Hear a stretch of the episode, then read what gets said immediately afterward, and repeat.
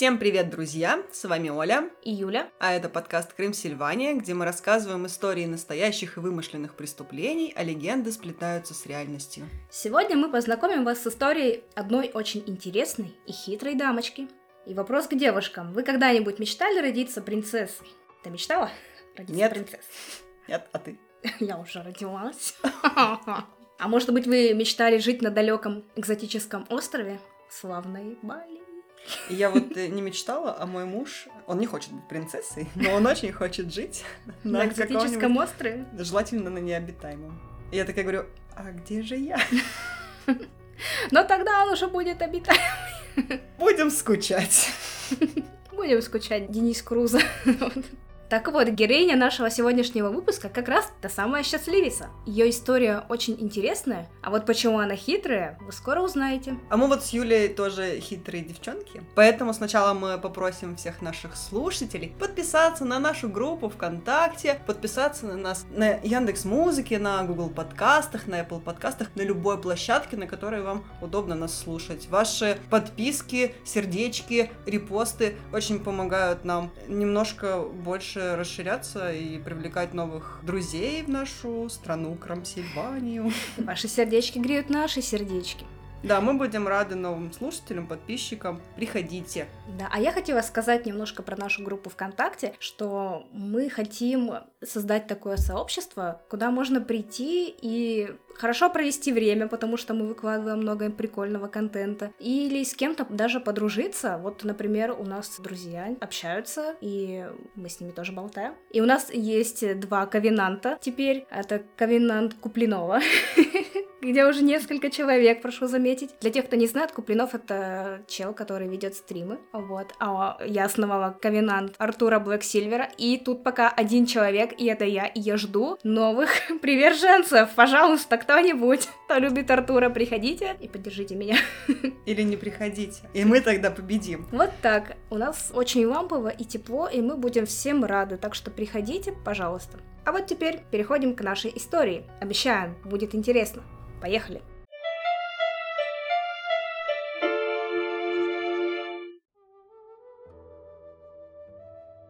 Женщина со страданием смотрела на девушку, сидящую у камина и вертящую в руках альбом с живописью. Время от времени девушка оживленно стряхивала головой и бормотала что-то на неизвестном языке. Женщина видела, как бедняжке было непросто в чужой стране, где никто ее не понимает и где совсем другие люди и обычаи. И она хотела оказать ей любую посильную помощь. «Миссис Уоррелл, вам письмо!» Женщина взяла конверт, который принес ей слуга, открыла его и развернула листок. «Уважаемая миссис Уоррелл, меня зовут миссис Нил. Я хочу сообщить вам кое-какие сведения о вашей принцессе. Она не та, за кого себя выдает». Четверг, 3 апреля 1817 года, был действительно странным днем в деревне Алмонсбери, расположенной в графстве Глостершир на западе Англии. Развернувшиеся события быстро принесли деревне дурную славу. Необыкновенная молодая девушка в черной чалме, простом черном платье с высоким муслиновым воротником и говорящая на непонятном языке, просто появилась посреди села. Местный сапожник поздно вечером обнаружил ее на крыльце своего дома. Не зная, что делать с незнакомкой, он отправил ее в сопровождении своей супруги в приют для бедных. По свидетельству очевидцев, оказавшись в приюте, неизвестная знаками выразила свое согласие жить некоторое время под этой крышей. Девушка была утомлена и передвигалась с явным трудом. Все ее имущество было завернуто в небольшой тканевый сверток. Интересная дамочка. Любопытно. Мы увидели какую-то незнакомку на улице в приют для бедных. А ну так и было. Так Мы, и было. собственно, вот расскажем, что примерно так и было. Понять язык, на котором говорила незнакомка, не мог никто. Попечитель приюта Хилл обратился к мировому судье графства Сэмюэла Уорреллу, один из слуг которого, грек по происхождению, владел несколькими восточными языками. Незнакомка с неохотой, но согласилась посетить поместье Ноул, принадлежавшее мировому судье. Ни слуга грек, ни кто-либо иной так и не смогли ее понять. Супруга судьи, миссис Элизабет Уоррелл, американка по происхождению, сначала предположила, что перед ней испанка, цыганка или гречанка. Последнее предположение было отброшено после того, как слуга грек не смог объясниться с ней никаким образом. Предположение, что перед ним китаянка, также оказалось неверным. Ноги неизвестные не подвергались бинтованию, а черты лица говорили о вероятном европейском происхождении. Мини-историческая справка. Бинтование ног – это такой ужасный варварский, отвратительный обычай, который практиковали в Китае, особенно в аристократической среде, где-то с начала 10 до начала 20 века. Девочкам ломали кости ступни, после чего полоской ткани привязывали к ступне все пальцы ноги, кроме большого, и заставляли ходить в обуви маленького размера, от чего ступни очень сильно деформировались, и иногда лишая возможности вообще ходить эту девочку в будущем. Такие ноги традиционно назывались золотыми лотосами, и от размера ступни зависел престиж невесты. К тому же считалось, что принадлежащей к высокому обществу даме не следует ходить самостоятельно. Это ужасно. Это ужасно. Это ужасно. И вот это бессилие, неспособность к передвижению без посторонней помощи составляла по литературным свидетельствам одну из привлекательных черт женщины-аристократки. Здоровые и недеформированные ноги ассоциировались с крестьянским трудом и подлым происхождением. Как хорошо, что сейчас такого нет. Я видела где-то еще очень давно вот эти картинку вот этих ног э, лотосов, и это просто ужасно что-то с собой представляет. Блин, они реально Похоже страшные. на копытца какие-то, да. И они очень маленькие, то есть вот эта поверхность ступни, она очень маленькая, ходить реально ну, невозможно самостоятельно. Вообще никак невозможно ходить на этом. Да, но дело в том, что мало того, что поверхность ноги, она очень маленькая, скорее всего, из-за того, что все эти кости неправильно срослись, им даже вставать, скорее всего, больно на вот эти Да, деформированные уже ноги. не говоря о том, какой путь они проходят, когда это все ломается, срастается. Блин, это вообще чудовищно, мне кажется. Осуждаем. Почему-то по большей части издеваются над маленькими девочками. Вообще во всех вот этих вот эм, аристократических средах по большей части издевались над маленькими девочками, а не над маленькими мальчиками. Ну, Почему-то вот... потому что прав женщин было мало, то есть она только рожала детей, то есть э, вот если говорить об аристократках, там они рожали и занимались там каким-то хозяйством, играли музычку, что-то делали. А потом вот, их казнили. а потом их казнили. Вот. А за- зачем им ноги, в общем-то? Ну, давайте поиздеваемся. Переломаем им кости, сделаем обрезание. Почему бы и нет? Сейчас феминизм.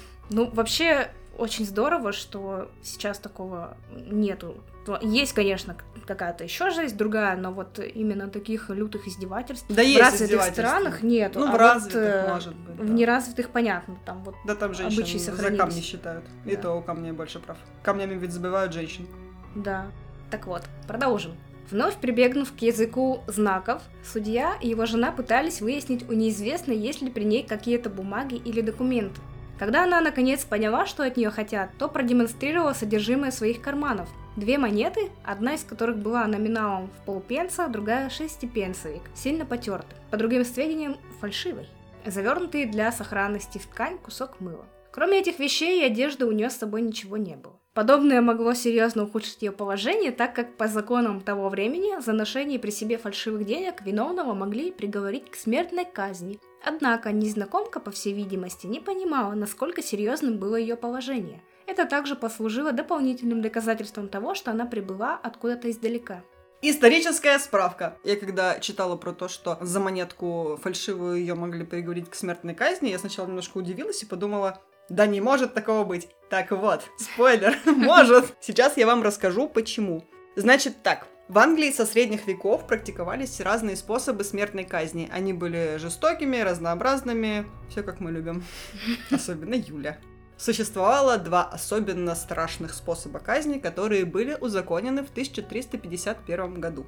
Первый – сожжение заживо у столба. В основном так казнили еретиков и женщин, увлеченных в государственной измене. Второй способ, там три в одном будет. Повешение, потрошение и четвертование. Все по очереди. Казнили так только мужчин из соображения общественного приличия, которые запрещали раздевать женщин прилюдно. То есть, как бы повесить мужика, потрошить его на глазах у кучи народа – прилично. Чё они там не женщину видели? Мы не такие, мы вообще-то религиозные люди. Да. В общем, требовалось это лютое изуверство для устрашения. Такой вид казни полагался только за один вид преступлений. Опять же, за государственную измену. Значит, государственная измена считалась самым ужасным проступком. Что считалось государственной изменой? Это было планирование или организация заговора против короля и его жены или старшего наследника престола с целью их убийства или свержения. Дальше. Изнасилование королевы, незамужней королевской дочери или жены наследника престола. А то есть замужние вообще без проблем, как бы. Это ты что, это тут лазейку в законе нашла? Да. Хорошо. Следующее. Организация войны против короля или помощь его врагам. Следующее. Подделка большой государственной или королевской печати. Следующее. Убийство лорда-канцлера или иных крупных чиновников. И вот переходим к самому ужасному преступлению – подделка королевских чеканных монет и ввоз в страну фальшивых денег. Государственная измена. Вот так. Да. В 1814 году вышел новый закон, который отменил это зверство. Ну, в смысле, ужасные казни, разумеется, а не подделку денежек. И теперь за измену полагалась всего лишь смертная казнь через повешение и посмертное четвертование. А в 1870 году запретили и четвертование. Получается, что наша героиня, появившись в деревне в 1817 году, вполне могла быть повешена за фальшивые шестипенсовик. А если бы ее четвертовали, у нас было бы четыре героини. Но мы про них бы уже ничего не рассказывали. Вернемся к нашим событиям.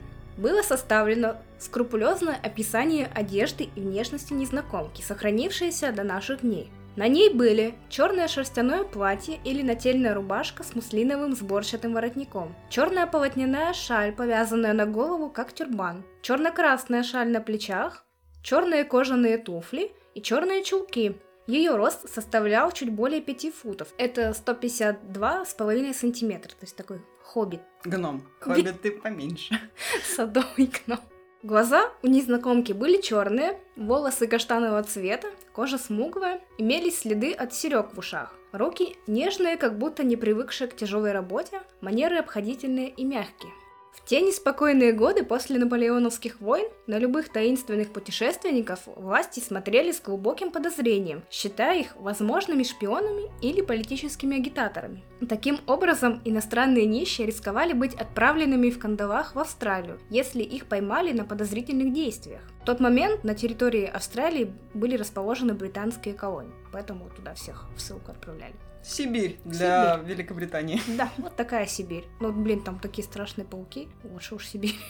Так вот, причем исполнять наказание следовало попечителю приюта для бедных по прямому указу мирового судьи. Поэтому нежелание незнакомки отправиться в приют казалось вполне понятным, тем более, что попечитель принял ее сначала за иностранную бродяжку.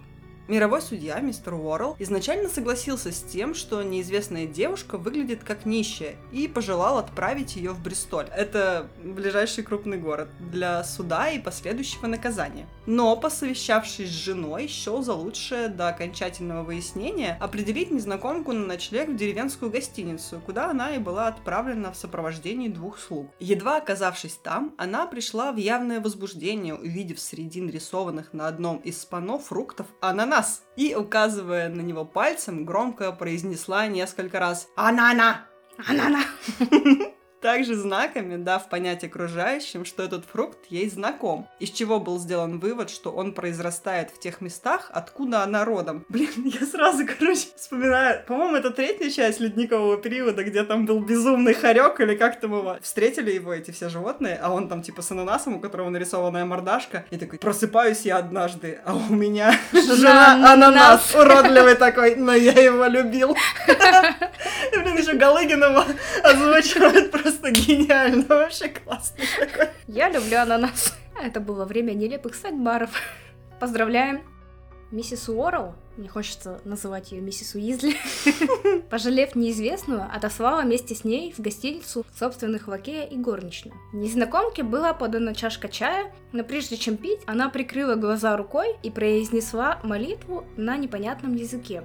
Следующую чашку она отказалась принять, жестами требуя, чтобы чашку помыли. И вновь, прежде чем пить, повторила свою молитву. Уложить ее в постель было затруднительно. Незнакомка жестами давала понять, что хочет спать на полу. И только после долгих уговоров дочь хозяйки гостиницы сумела уложить ее в постель. Рано утром миссис Уорл Уизли, от души жалевшая неизвестную, пришла к ней в гостиницу и нашла ее сидящей на полу возле очага. Весь вид девушки говорил о подавленности и одиночестве. Местный священник принес множество книг с иллюстрациями, изображающими различные экзотические страны, однако незнакомка, небрежно пролистав их, остановилась только на нескольких акварелях с китайской живописью и жестами дала понять, что прибыла с юга на каком-то плавсредстве. Ничего другого на тот момент добиться не удалось, но миссис Уоррелл приняла твердое решение поселить незнакомку у себя и сделать все, чтобы помочь ей.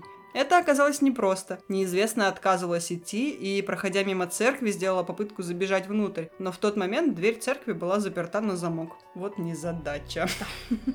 Вновь прибыв в поместье и будучи проведена в комнату для слуг, Девушка увидела на столе несколько свежих гостей. Это такой хлеб для религиозного обряда. Ну да, пресные хлебцы, типа, их еще иногда называют вроде обладки, но mm. как я читала, что это как будто неправильно, и католики там как-то их так не называют. Гости, короче. Как раз был канун Пасхи, где в апреле, и вновь проговорив свою странную молитву, девушка приложила одну из них к груди.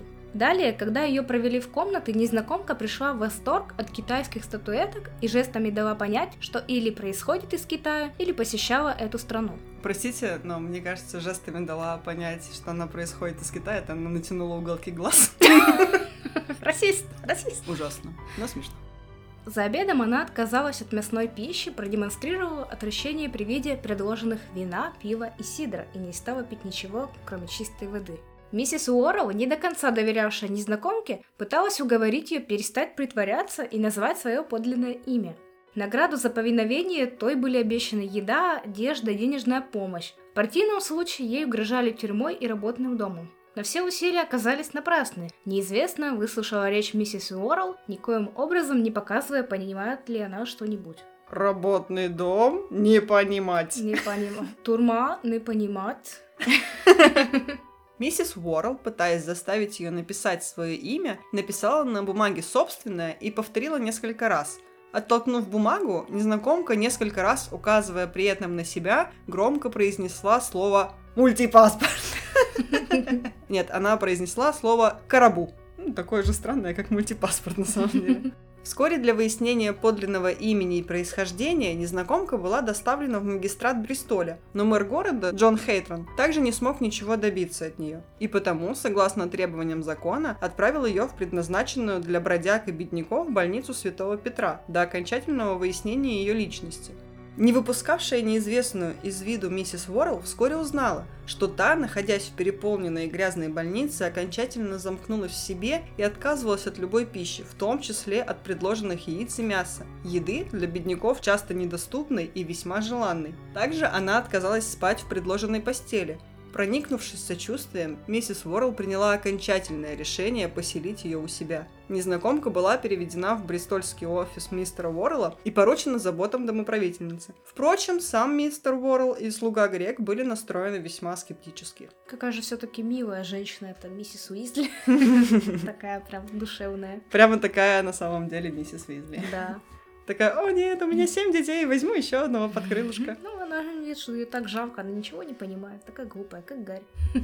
Весть о появлении таинственной незнакомки разнеслась достаточно быстро, и дом Уорреллов стал местом паломничества всевозможных иностранцев, на перебой пытавшихся выяснить, откуда народом и на каком языке объясняется но их попытки не имели никакого успеха. Сохранилось письмо к миссис Уоррелл от некого моряка, отправлявшегося вскоре на Мальту и неплохо знакомого с бассейном Средиземного моря и окружающими его странами. В частности, в этом письме говорилось. «Мадам, мне кажется, что Карабу не имя вашей гости, как то представляют газеты, а название ее страны. Думаю, она происходит из бухты Карабу, что на восточном побережье Каспийского моря, принадлежащей свободной Татарии. Она легко могла попасть сюда через Персидский залив или еще проще через Черное море. Последнее мне представляется более вероятным, так как с начала текущего года множество кораблей прошли через Средиземное море в европейские порты. Ваша гостья, быть может, узнает это место на карте или ей покажется знакомыми названия близлежащих местностей.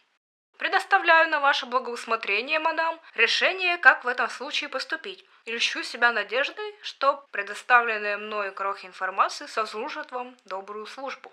Ваш покорный слуга Джей С. Еще один человек, пометивший свое письмо инициалами АБ, пусть он будет Александр Борисович, как мой бывший босс, Еще один человек, бывший босс Юли. Он предлагал иную версию.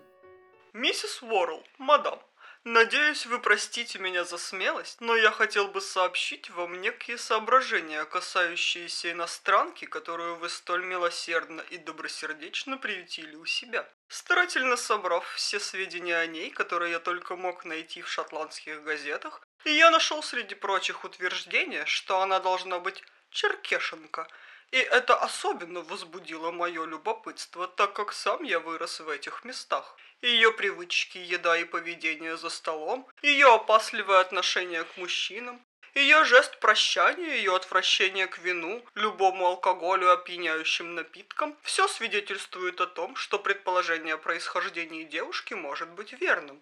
Также ее молитвенная поза на крыше с лицом, обращенным к востоку, повторяет молитвенную позу черкесов. В газетах я нашел утверждение, что так она приветствует солнце. Черкесы же не почитают никого, кроме истинного бога, и молятся, обратив лицо к Мекке, полагая, что Творец всего сущего избрал этот город местом своего пребывания. Своего бога черкесы также зовут Аллах-Талах. Я здесь сделаю маленькую отметочку, что, скорее всего, вернее будет Аллах Тааля, так как Тааля, как я нашла, переводится «Всевышний Возвышенный». Продолжим. Возможно, газеты ошибаются, и она не молится солнцу, но обращается лицом к Мекке, что служит дополнительным доказательством выдвинутого мною предположения. Притом, не скрою от вас, что многое из рассказанного в газетах ставит подобную версию под сомнение. Во-первых, это ее костюм. Я не припомню черкешенки, одетой в черное шерстяное платье, с присобранным муслиновым воротником, вязаные чулки также, насколько мне известно, ничего общего не имеют с черкесской манерой одеваться. Однако газетные материалы затрагивают этот вопрос лишь мельком, а затем и вовсе забыли о нем – также письмо, которое она использует, окончательно ставит меня в тупик. В бытность мою в Черкесии я знал только двух женщин, обученных грамоте. И пишут черкесы по-арабски справа налево, при том, что иностранка, нашедшая у вас приют, насколько мне известно, пишет неизвестными знаками слева направо. Причем делает это с видимой легкостью. Спустя некоторое время объявился некий Мануэль Эльнесса, моряк малайского происхождения, подданный Португалии, который заявил, что понимает ее язык и перевел историю незнакомки. По его словам, Карабу принадлежала к аристократическому роду и жила где-то на островах Индийского океана. Она была похищена из отцовского дома пиратами, и когда их корабль проходил недалеко от Бристоля, бросилась за борт и вплавь достигла берега. Португалец уверял, что ее язык непонятен никому другому потому, что она говорит не на одном языке, а на смеси из нескольких диалектов, характерных для побережья Суматры. Сразу после этого мистер Уоррелл, окончательно отбросив сомнения, приказал доставить неизвестную назад в поместье. Принцессу показывали гостям как экзотическую диковинку. Среди прочих, еще один эксперт, избороздивший Индийский океан вдоль и поперек, знакомый с обычаями Китая и сопредельных стран, основываясь на первом рассказе, а также на информации, которую удалось узнать от экзотической гости с помощью жестов и рисунков, записал ее историю в более полном виде. Теперь она звучала так. Принцесса Карабу родилась на острове Явасу в Индийском океане. Она была дочерью некого высокопоставленного лица, китайца по происхождению и модинки, малайской женщины. Дальше вот эти все непонятные слова, которые я буду называть, они взяты из языка этой самой принцессы, ну, соответственно, с пояснениями, что они значат. Позже ее мать была убита во время столкновения бугу каннибалов с малайцами. Однажды принцесса прогуливалась в саду своего отца на острове Явасу, когда ее выманили наружу несколько самин, женщин, и далее она оказалась в руках пиратов под командованием некого Чимина. Прям история похожая на «Пираты Карибского моря» первая часть. А она тогда была уже снята? Связанную принцессу отправили на корабль, причем отец спустился за ней в погоню и сумел поразить стрелой одну из женщин-пираток. Сама принцесса, освободившись, расправилась с двумя из похитителей, заколов одного из них насмерть и серьезно ранив другого малайским крисом. Жизнь раненому смог спасти только местный Джасти, врач. Малайский крис – это такой национальный кинжал с асимметричной формой клинка, он такой волнистый, симпатичный. Ты видела? Да. Ну, мы с Юлей разбираемся в оружии. В одном. Спустя несколько дней пленная принцесса была продана капитану Таппабо, и шлюпке доставлена на брик, который затем шел в течение четырех недель. В каком-то порту принял на борт четырех женщин-путешественниц и высадил их еще через пять недель в другом неизвестном порту. Такие интересные пираты еще занимаются перевозками. После этого корабль отправился в Европу и спустя еще 11 недель добрался до берегов Англии, где принцесса, доведенная дурным обращением до отчаяния, прыгнула за борт и вплавь добралась до берега.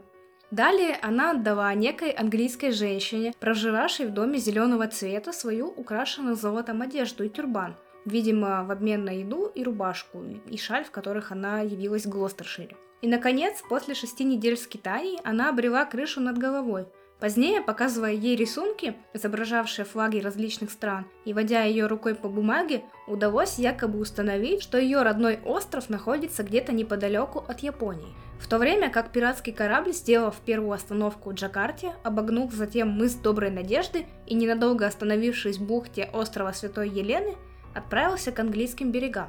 По ее утверждениям, пираты плавали под венецианским военным флагом. Если верить Гуглу, действительно была Венецианская республика, и у нее был свой флаг, но он существовал до 1797 года. А наша история произошла в 1817 году. Есть не, не состыковочка немножко. Не состыковочка, но мне вообще очень понравилось, как ты вначале сказала, если верить Гуглу, то существовала республика. Ты под сомнение просто такая историю государства ставишь. Что ж. Такая, подозрительная дамочка. Словарь принцессы Карабу был составлен под ее диктовку. Список слов с переводом мы приложим в группе ВКонтакте, но вот некоторые слова из этого списка я вот прямо сейчас назову. Значит, Аллах-Талах – это божество. Мона – утро. Анна – ночь. Ана с одной буквой Н – вода. Моша – мужчина. Гоша – хозяйка. Я думаю, на этом достаточно. Имена для котиков Моша и Гоша. Следующие 10 недель принцесса прекрасно себя чувствовала и, похоже, была довольна тем, что оказалась в центре всеобщего внимания. Ей предоставили ткани и портного, с помощью которого она соорудила себе экзотическую одежду с длинными, чуть ли не до земли рукавами, широким вышитым поясом и тюрбаном. Носила открытые сандалии с деревянной подошвой. Принцесса сообщала все больше и больше информации о себе и о своей жизни. Я так понимаю, что она подучила за некоторое время, когда жила в этой семье английской, и смогла более-менее нормально общаться, потому что, ну, как бы она еще сообщала все больше и больше информации. Например, она рассказала, что ее мать чернила зубы и по местному обычаю раскрашивала ладони. Кроме того, она носила жемчужину в ноздре и пыталась привить дочери подобные понятия о красоте. Но этому воспротивился отец, который был высокопоставленным мандарином. Простите, я знаю, кто такой мандарин, это чиновник. Я не могу, высокопоставленный мандарин. Я так смеялась вообще. Господи, какой важный фрукт. Он был привычен к путешествиям в паланкине на плечах носильщиков и украшал свою шапку золотой бляхой, прикрепляя к ней три павлиных пера. Почему не мандарин? Утки мандаринки. Также он носил золотую цепь с тяжелым камнем янтарного цвета. Сама принцесса носила украшения из семи павлиньих перьев у правого виска. Как они туда помещались вообще? Как у нее голова не клонилась в сторону? Они ж, ну, здоровые и тяжелые. При рождении ее назвали именем Сисуманду – Затем стали называть Джессу Манду, но спустя какое-то время она переменила имя на Крабу в память о некой выигранной отцом битве. Вот так вот. Пошла такая, типа, родители так назвали. Не хочу, поменяю паспорт. Буду теперь Дейнерис Мандариновна. Она в подробностях рассказывала, что ее отец принадлежал к белой расе. Мать, как и все малайцы, имела шоколадно-оливковую кожу, а убившие ее людоеды богу были чернокожими. Поймав белого человека, они отрезали ему голову и руки, чтобы испечь на углях, а затем съесть. Вот. Ничто не остановит людей в их желании пожарить шашлык. Она рассказывала о том, что перед ее отцом подданные становились на колени, а перед ней преклоняли одно колено, и о том, как во время перов их развлекали музыканты, игравшие на инструментах, похожих на арфы и флейты. Она также сообщила, что Аллах-Талах, которому она возносит молитвы, не идол, но невидимое божество, объект поклонения островитян, за поклонение же идолу или изображению, по словам ее матери, ее ждала бы казнь на костре. Она отказывалась от хлеба, предпочитая ему рис, охотно пила воду и чай, в особенности зеленый китайский, любила индийское карри, в которое щедро добавляла пряности. И на этом моменте я поняла, что «Дима, принцесса Карабу!» У него есть украшение на висок из павлиньих перьев? Я посмотрю в шкафу, наверняка что-то найдется.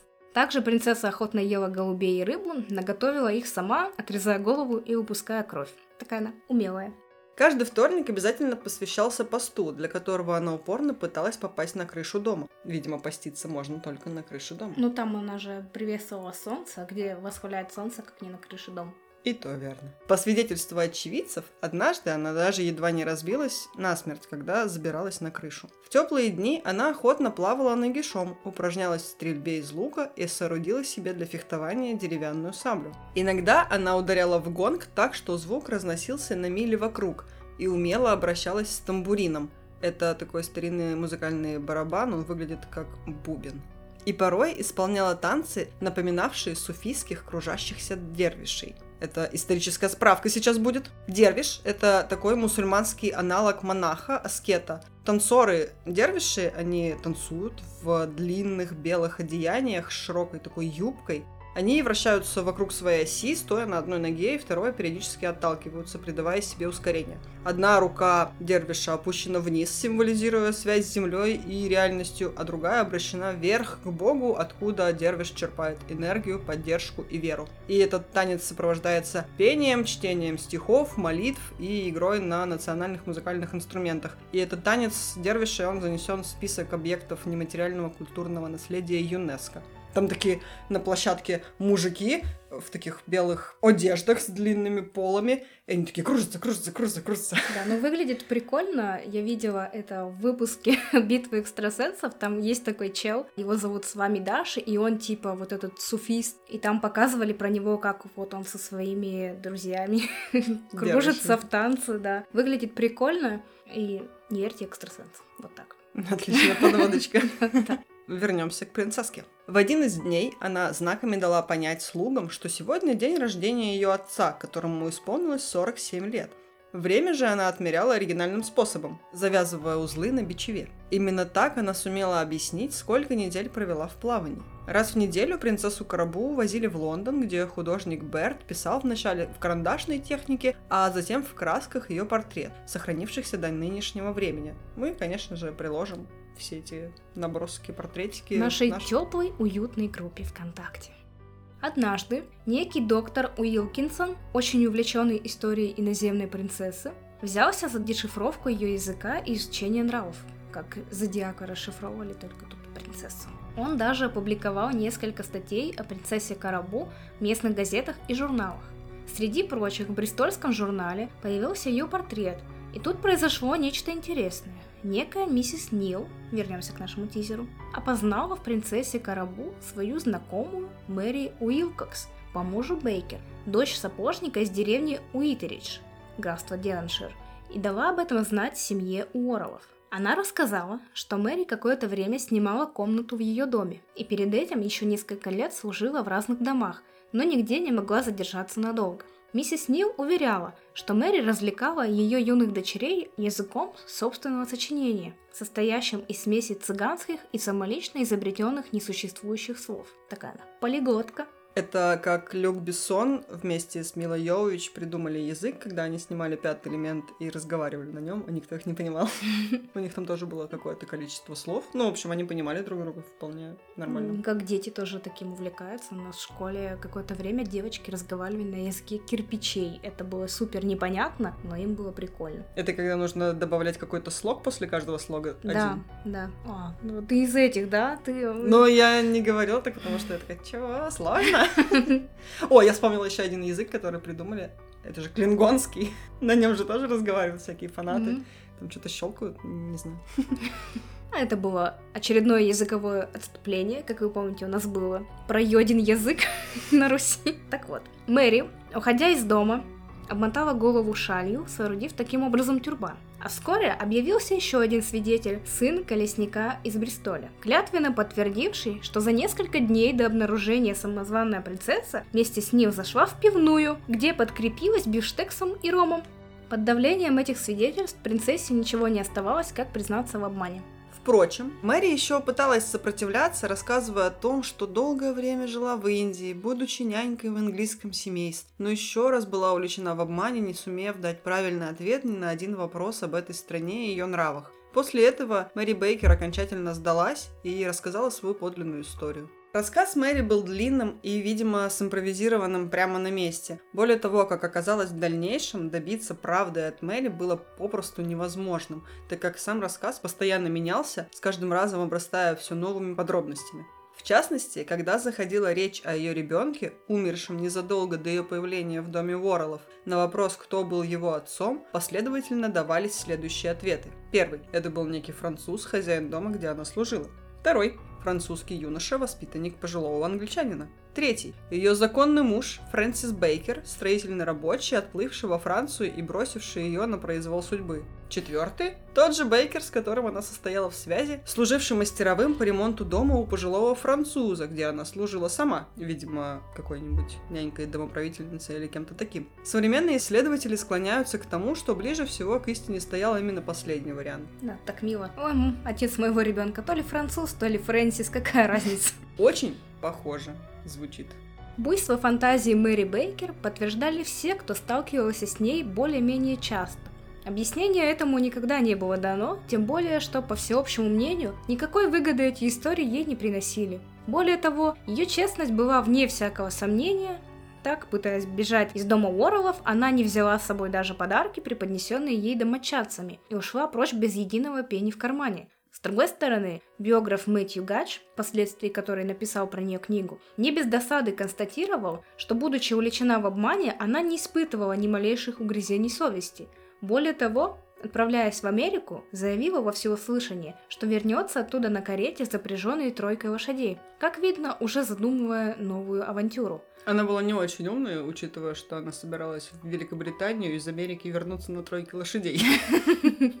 Ее собственный отец считал, что Мэри повредилась в уме после перенесенной в подростковом возрасте ревматической лихорадки. Однако, сопоставляя рассказ Мэри со сведениями, которые были получены благодаря переписке и расспросам лично знавших ее людей, получить удалось следующую картину. Мэри Бейкер родилась в семье сапожника в деревне Уитеридж, это Девоншир, Англия. Она имела шесть братьев и сестер, часть из которых умерла в младенческом возрасте. Семья Мэри была одной из беднейших, поэтому с 8 лет ей пришлось заняться придением и ткачеством. Иногда даже наниматься батрачкой на окрестные фермы. Позже она устроилась прислугой в богатый дом в Эксетере, но через два месяца ушла оттуда, так как работа показалась слишком тяжелой. Далее, по словам самой Мэри, так как этот факт невозможно было проверить, она отправилась пешком в Тонтон. Классное название. И по дороге решила якобы покончить с собой, повесившись на завязках фартука. Батшеба. Наша Батшеба. Самозванка уверяла, что ее остановил голос свыше, прозвучавший у нее в голове и недвусмысленно предупредивший о греховности самоубийства. Кое-как пешком и на проезжающих фургонах, добравших до Лондона, Мэри Бейкер почувствовала себя настолько плохо, что попутчики сочли за лучшее доставить ее в больницу для бедных Сент-Джайлс, где та вынуждена была провести более месяца, так как у нее развился менингит. Именно здесь ее подвергли весьма болезненной процедуре влажного кровопускания, надрезая кожу на затылке и вытягивая кровь с помощью банок. Следы от этой операции она позднее выдавала за доказательство пребывания на пиратском корабле, где пленную принцессу, заболевшую нервной лихорадкой от шока и дурного обращения, лечили якобы подобным образом. Позднее она служила в семье пастора Паттендена, эта часть ее рассказа нашла подтверждение. Пастор вспомнил Мэри и уверил позже, что она прекрасно справлялась с работой, но была недовольна своим положением и обладала трудным эксцентричным характером. Эту характеристику, впрочем, давали ей и другие работодатели. Можно предположить, что Мэри Бейкер искала для себя жизни безбедной и беззаботной, что в конце концов привело ее на путь самозванства. Искренне жалея девушку, Паттенден пытался найти для нее более подходящую работу и вскоре устроил ее нянькой в семью Мэтьюс. Здесь рассказывала Мэри Бейкер. Она познакомилась с живущей по соседству иудейской семьей, познакомилась с их порядком жизни, молитвами, алфавитом и правилами кашрута, законами о разрешенной и запрещенной пище, кошерная еда – это вот оттуда. Все это позже пригодится ей, когда она окончательно станет принцессой Карабу. У Мэтьюсов повторилась та же история, что и у Паттендена. Новая нянька работала на совесть, но с видимой неохотой и ставила работодателей в тупик неожиданными заявлениями, например, о том, что хочет уйти в лес и существовать вдали от цивилизации, или же отказаться от пищи, чтобы узнать, сколько времени можно прожить подобным образом. Мой муж, кажется, тоже принцесса Карабу. О, нет. Потому что он тоже ставит какие-то странные эксперименты и хочет выйти в лес. Или жить на острове. Да. Возможно, Вот наши муж- мужья однажды уйдут от нас и будут жить вдвоем на островах. О- островах. Я не сказала бы, что хотела выйти замуж за принца, но мы получили, что вышли замуж за принцессу. Впрочем, долго Мэри не задержалась и здесь. В апреле 1812 года она неожиданно ушла от Мэтьюсов в лес. И в течение четырех дней оставалась в работном доме Сен-Мэри. Вернувшись, она проработала до осени и, наконец, окончательно рассорившись со своими работодателями, навсегда оставила их дом. Какое-то время после этого она жила в доминиканском приюте для проституток, так называемом приюте Святой Магдалины, называя себя Энн Бёрджес, это была девичья фамилия ее матери, и рассказывая, что родила внебрачного ребенка от некого домовладельца, после чего, чтобы прокормиться, вела более чем предосудительную жизнь. Я не поняла вообще, зачем она рассказывала про себя такие вещи. Это странно. Она просто любила истории, как мы. Позднее она уверяла свою подругу, миссис Бэйнс, будто в это время нанялась нянькой в некую семью, отправлявшуюся во Францию. Также, когда она уже была раскрыта как самозванная принцесса, Мэри пыталась уверить своего будущего биографа Мэтью Гатча, что приняла это место за монастырь. Но такую версию вряд ли можно принять всерьез. Там были проститутки, я думала, это монашки. Они так похожи. Пробыв в приюте несколько недель на положении служанки, она вновь изменила свои показания. На сей раз они гласили, что Мэри никогда не грешила против добродетели и родила, будучи замужем. В приют же определилась, чтобы обрести крышу над головой. Вот была замужем, родила, и такая, опа, крыша пропала. Унесло. Признавшись в том, что назвала себя несуществующим именем, она, однако, заявляла, что ее отец умер, а если начнут разыскивать мать, она наложит на себя руки. Попечительский совет приюта Святой Магдалины счел за лучшее снабдить ее небольшой суммой денег и отослать прочь. Дальнейшее повествование было расцвечено множеством малоправдоподобных деталей. Так Мэри якобы переоделась в мужскую одежду, причем жена некого батрака приняла ее за наемного убийцу и не спала всю ночь, опасаясь за собственную жизнь. Джек потрошитель такой. Ассасин Мэри. Да-да-да. Позднее сама Мэри оказалась в плену у разбойников, откуда сумела вырваться, принеся торжественную клятву на кинжале, что сохранит тайну их убежища. Мне просто уже в сказке в какой-то ушли повествование ее. Известно, что в 1813 году она после всех приключений вернулась домой в Уитеридж.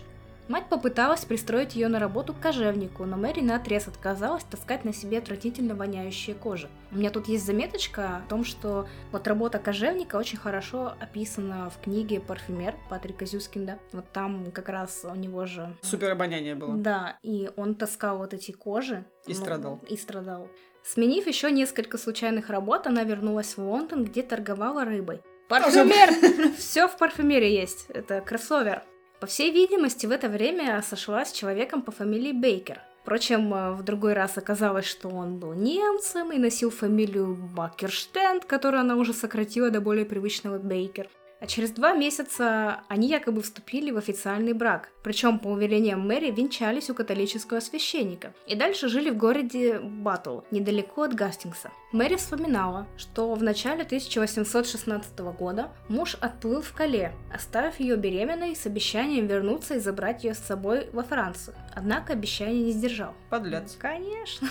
Чтоб хоть как-то прокормиться, Мэри под именем Ханны Бейкер устроилась барменшей заведения некой миссис Кларк, привлекая всеобщее внимание невероятными баснями, которые она рассказывает любому готовому ее слушать. Типичный бармен.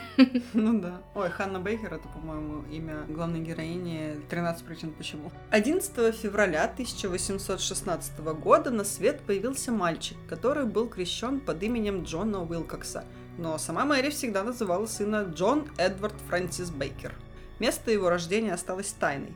Как я поняла, она наняла возницу, когда уже была совсем беременная и подходило дело к родам, который повез ее в какое-то место, и там она вышла, и, видимо, зашла в какое-то здание или вроде того, в котором она, собственно, и родила. Возница ее долго ждал, и он решил проследить, куда же пошла странная беременная дамочка. Вот, но он ее не нашел, и Мэри смогла как-то от него скрыться и вернулась к работодательнице в бар уже с ребенком на руках. Ну, я тут могу ошибаться, но просто информация по этому конкретному случаю, она такая очень странная и размытая. Поэтому, поскольку ее жизнь и так пестрит кучей выдуманных подробностей, в принципе, эта история может тут тоже быть. И вот Мэри снова пришлось на какое-то время отправиться в работный дом, и, значит, в конце концов, она решила отказаться от сына и отдала его в приют, где в ответ на вопросы персонала рассказывала, что зовут ее Мэри Уилкокс, она никогда не была замужем и родила ребенка от своего любовника, рабочего строителя по имени Бейкер, который был родом из Эксетера. Исследователи сходятся на том, что, по-видимому, в этот раз она говорила правду. Она рассказывала, что они с мужем жили вместе в течение 9 месяцев, а потом Бейкер ушел на заработки в Лондон, и больше она его никогда не видела. Позже, устроившись на очередную работу служанкой в семье Статлингов, Мэри аккуратно каждый понедельник посещала сына в приюте, но в 1817 году ребенок, к сожалению, умер. Миссис Статлинг позже вспоминала, что Мэри выполняла свою работу добросовестно, однако же в который раз повторила, что девушка эта необузданная и странная – Мэри пугала детей рассказами о цыганах, уверяла, что сама родом из Индии, а ребенка родила в Филадельфии, Соединенных Штатах. Здесь же она отличилась еще более эксцентричной выходкой. Не взлюбив одного из слуг, она подожгла одну за другой две постели, включая собственную, решив, что его обвинят в поджоге и рассчитают, однако, не справившись с огнем, вынуждена была позвать на помощь и признаться сади. Не шибко умненькая. Прочиталась где-то. В конечном итоге ее выгнали вон. Решившись окончательно отплыть в США, Мэри, в ожидании корабля, который доставил бы ее по назначению, поселилась в Бристоле у некой миссис Нил, деля комнату с еврейской девушкой по имени Элеонора. Корабль действительно нашелся, но капитан запросил за проезд 5 фунтов, сумму для нее слишком большую. Однако Мэри была полна решимости добыть эти деньги в качестве милостыни. Мэри утверждала, что она посетила Францию, но это подвергается сомнению. Переменив еще несколько случайных работ, она отправилась в Глостершир пути выдавая себя за француженку и выпрашивая деньги, смешивая в кучу английские слова со словами из языка собственного сочинения. Как полагал ее первый биограф, Мэтью Гач, которого мы уже неоднократно упоминали, живому воображению Мэри подобный маскарад подсказала случайная встреча. На Глостерширской дороге ей попались на глаза несколько уроженок Нормандии, державшие здесь мастерскую по выделке кружев.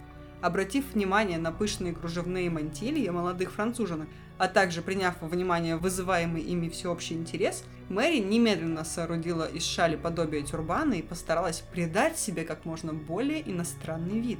Иногда полагается, что вольно или невольно, обратив внимание на ее несколько экзотическую внешность, Элеонора, та самая соседка по комнате, подсказала Мэри мысль выдать себя за иностранку. В дальнейшем некий попутчик, приняв Мэри за француженку, угостил ближайшей пивной мясом и пивом. При этом добросердечные посетители на перебой принялись ее угощать и сужать деньгами. Странно, ты видишь такую женщину, одетую на французский манер, такой, ей нужны деньги, ей нужны мои деньги, держи. И тут, наконец, Мэри поняла, что нашла свою золотую жилу. Она поняла, что в качестве иностранки сумеет добиться того, в чем англичанка получила бы немедленный и категорический отказ, отмечая в своей книге Мэтью Гач. Правда, обман оказался хорош только на короткое время. Вскоре она встретилась лицом к лицу с настоящим французом. Но Мэри выкрутилась, в этот раз заявив, что ее поняли неправильно, и на самом деле она испанка. Но испанский маскарад тоже быстро провалился. Она встретила человека, который утверждал, что отлично знает испанский. Мэри вспоминала, что от полной безнадежности заговорила с ним и к своему изумлению получила заявление, что ее язык действительно испанский. И она только что сказала «Отец и мать идут за мной, но немного отстали». Видимо, она попала на такого же лгуна, как и она сама. Тогда самозванка решила, что лучше ей стать принцессой из никому неведомой экзотической страны. Именно в это время, когда она выдавала себя то за француженку, то за испанку, она встретила сына колесника, который позже и опознает самозванную принцессу. Он стал ей докучать, и Мэри ухитрилась потеряться в толпе. Далее она отправилась в Алмонсбери, где появилась уже как принцесса Карабу. Все люди, общавшиеся с принцессой Карабу, впоследствии сообщали, что она ни разу не допустила видимой ошибки в своем языке, не сбилась на другой акцент и не перепутала слова. Слуги Уорлов признавались, что иногда специально не спали ночью и наблюдали за спящей девушкой, ожидая, что она заговорит во сне и выдаст себя. И что однажды, по-видимому, проснувшись и догадавшись, что за ней наблюдают, она прикинулась спящей и заговорила на своем наречии. Вообще странное развлечение у этих слуг, конечно, наблюдать за спящими. Какое Эдварда Калина прям. Даже слуга Грек, который сначала ей не поверил, оставил всякие сомнения и стал относиться к ней с заботой и сочувствием после того, как принцесса заболела тифом. Кстати, в самом начале мы упоминали, что мистер Уоррел и его слуга Грек были сразу настроены весьма скептически, а после разоблачения самозванная принцесса признавалась, что она люто возненавидела за эту слугу и долгое время вынашивала план заманить того в лодку и столкнуть в воду. Такая очаровательная девушка что она, знаешь, решала свои проблемы такими радикальными методами, там, поджечь постели, столкнуть кого-то в воду. Странноватая mm-hmm. дама. Да, вспомнила историю, которую Денис рассказывал про то, как ты меняла окна. А что? Ну, типа, тоже радикально. А, да, чтобы не мыть окна, мы решили их поменять. Прекрасно. Хорошее было время.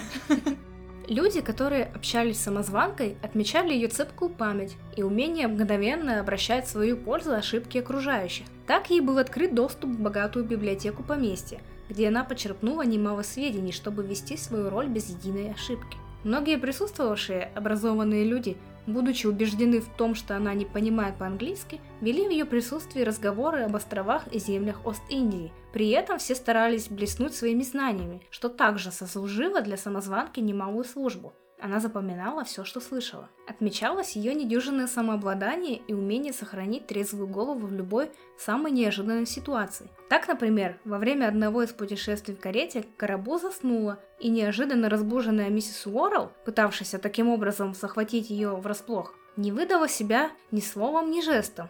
Позднее некий клерк, неубежденный в подлинности ее истории, попытался захватить самозваную принцессу врасплох, Подкравшись сзади, он прошептал по-английски несколько комплиментов ее красоте.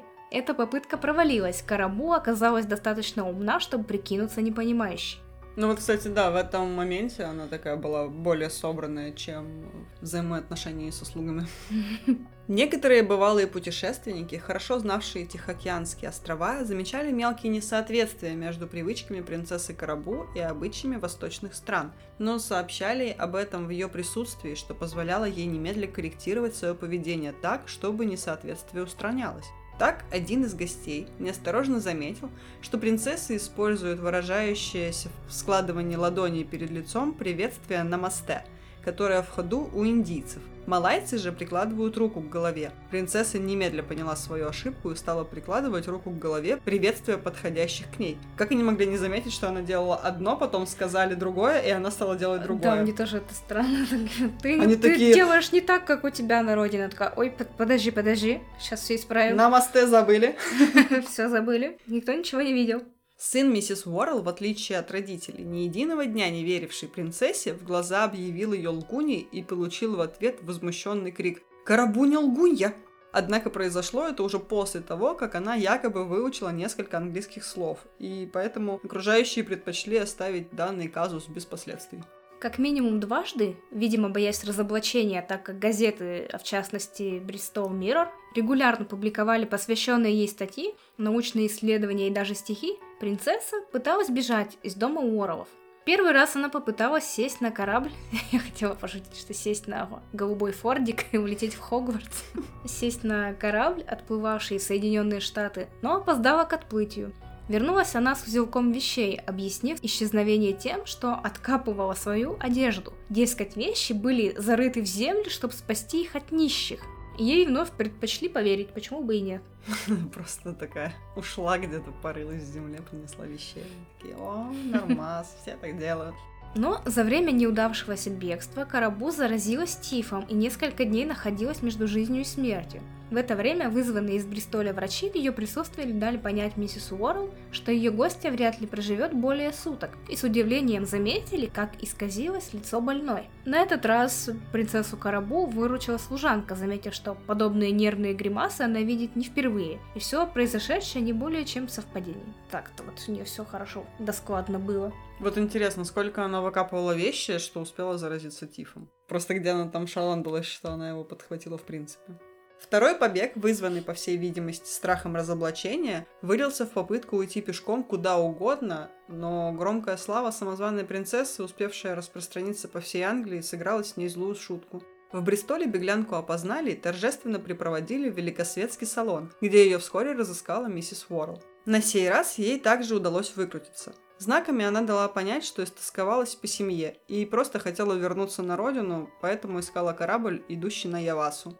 Как она хотела найти корабль на Явасу, если никто не знал, что это за остров? Ну ладно. Да, она не знала языка. Она кричала «Корабль, идущий на Явасу!» Нет, она кричала «Корабль не лгуне!» Все, что успела выучить. Как раз после второго побега были опубликованы статьи о принцессе Карабу и ее портрет, которые привели к ее разоблачению. Открытие могло перерасти в скандал, газеты с удовольствием вышучивали легковерие и невежество бристольцев. Мистер и миссис Уоррелл сочли за лучшее отправить ее в Филадельфию. И 28 июня 1817 года она села на корабль, уходящий в Америку. Вместе с Мэри в Филадельфию плыли две пуританские дамы, родом из Моравии, которым миссис Уоррелл вручила достаточно большую сумму денег с просьбой поддержать Карабу в первое время, если ее поведение окажется достаточно благонравным. По отрывочным сведениям, доходившим из-за океана, Мэри Бейкер какое-то время еще пыталась играть свою роль, но через два месяца связь с семьей Уорреллов окончательно прервалась. Вот до чего добрая женщина. Вообще Мало того, что-. Да, мало того, что эта непонятная девица ее обманула, подставила перед всеми и выставила дурой, еще кучу денег ее потратила там на портных, ела пила там за ее счет, спала в ее мягкой постельке, так еще вот после открытия вот этого она вот отправила ее, дала денежек, там говорит, последите за ней, пусть хорошая будет. Миссис Уизли. Однозначно. Ведь Гарри тоже спал в ее постельке и Гарри ел был- ее еду. Гарри был богат и ни монетки не подарил своей бедной дружественной семье Уизликов. Мерзкий маленький уродец. Прости. Вот и выпуск Гарри Мошенник. Внимание, внимание. Кстати, вот это всегда подбешивало. У него просто гора деньжищ. Он такой, ой, я не знаю, на что их потратить. Ой, мне И, и он такой кусочек хлеба позавчерашний, там какой-то завалявшийся, доедает, такой, ну, у меня все Да, хорошо. да. Ну, у них же гордость была, они же не могли у него взять деньги. Да блин, ну не подари не деньгами, подари им что-то. Не Дом. деньги. Дом. Не, ну да, классное место было. Но все равно, типа, обстановку в дом. Я не знаю, одежду.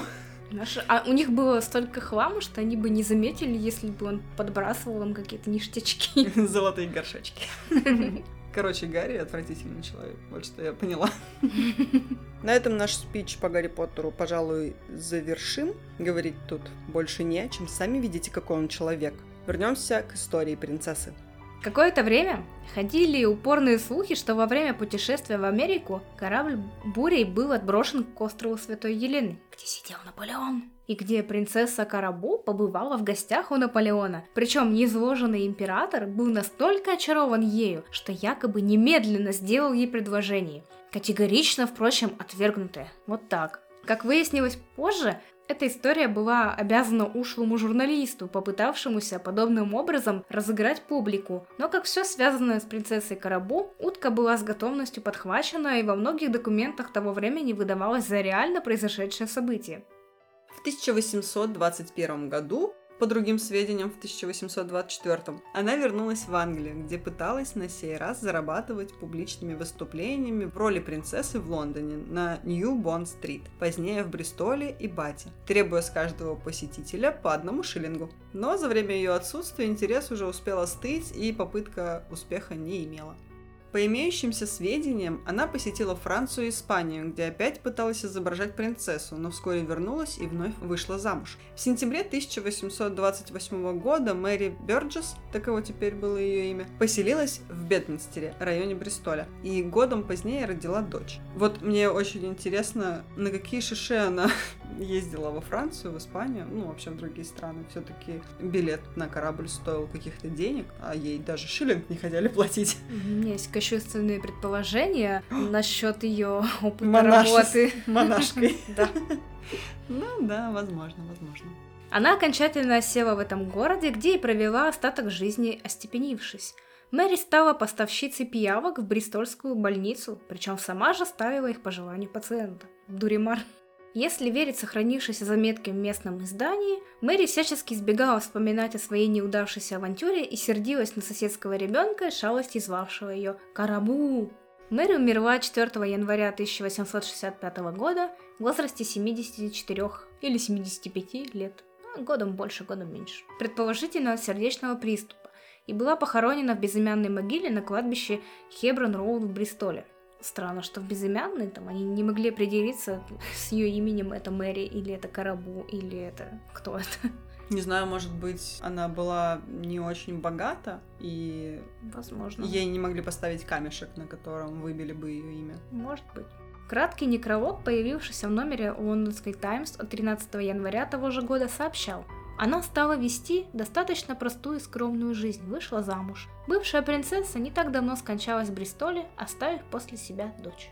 Возвращаясь в прошлое, по просьбе Уорреллов в начале 1817 года уже упомянутый нами ранее Джон Мэтью Гач, издатель Феликс Фарлис Бристоль Джорнал, навел справки о прошлом самозванной принцессе и в августе того же года выпустил книгу с замечательным кратким названием Карабу. История оригинального обмана, имевшего своей целью злоупотребить доверием и благодеяниями некой дамы, проживающей неподалеку от Бристоля, осуществленного молодой девушкой по имени Мэри Уилкокс, она же Бейкер, она же Баккерштенд, она же Карабу, принцесса Явасу. У нас, по-моему, уже кто-то был такой же краткий в выпуске про инопланетян, который написал Да, да, да, да, очень да. краткую книжку с очень кратким названием. Да, точно, это что-то там НЛО, похитившее людей в таком-то месте, в такое-то время, два часа потерянного времени, что-то такого. Книга сразу стала библиографической редкостью. Конечно, одна вышла. Такая вот негрустная история, дорогие слушатели, с грустными отсылками по Гарри Поттеру. В дополнение расскажем вам еще парочку кратеньких вариаций этого дела, которые бродят по интернету. Значит, некоторые люди выдвигают версию, что Мэри и Мануэль Эйнесо состояли в сговоре, и этим, собственно, объясняется участие португальцев в истории самозваной принцессы, серьезно укрепившее ее позиции в доме Уоррелов. Иногда предполагается также, что столь же самозваный португалец был ее любовником и, может, даже отцом ее ребенка. Ну да, он просто же появился в их доме и такой говорит, я знаю, на каком языке она говорит, я вам все переведу. Ну, поэтому Да, логично кажется, предположить, что, возможно, что они Может быть, да. имели связь. Еще одно предположение состоит в том, что гостья Уоррелов была именно той, за кого себя выдавала, то есть принцессой Карабу с некого экзотического острова. Другое дело, что миссис Уоррел, недовольная повышенным вниманием супруга к их неожиданной гости, подстроила ее разоблачение и попыталась как можно скорее избавиться от соперницы, отправив ее в Соединенные Штаты.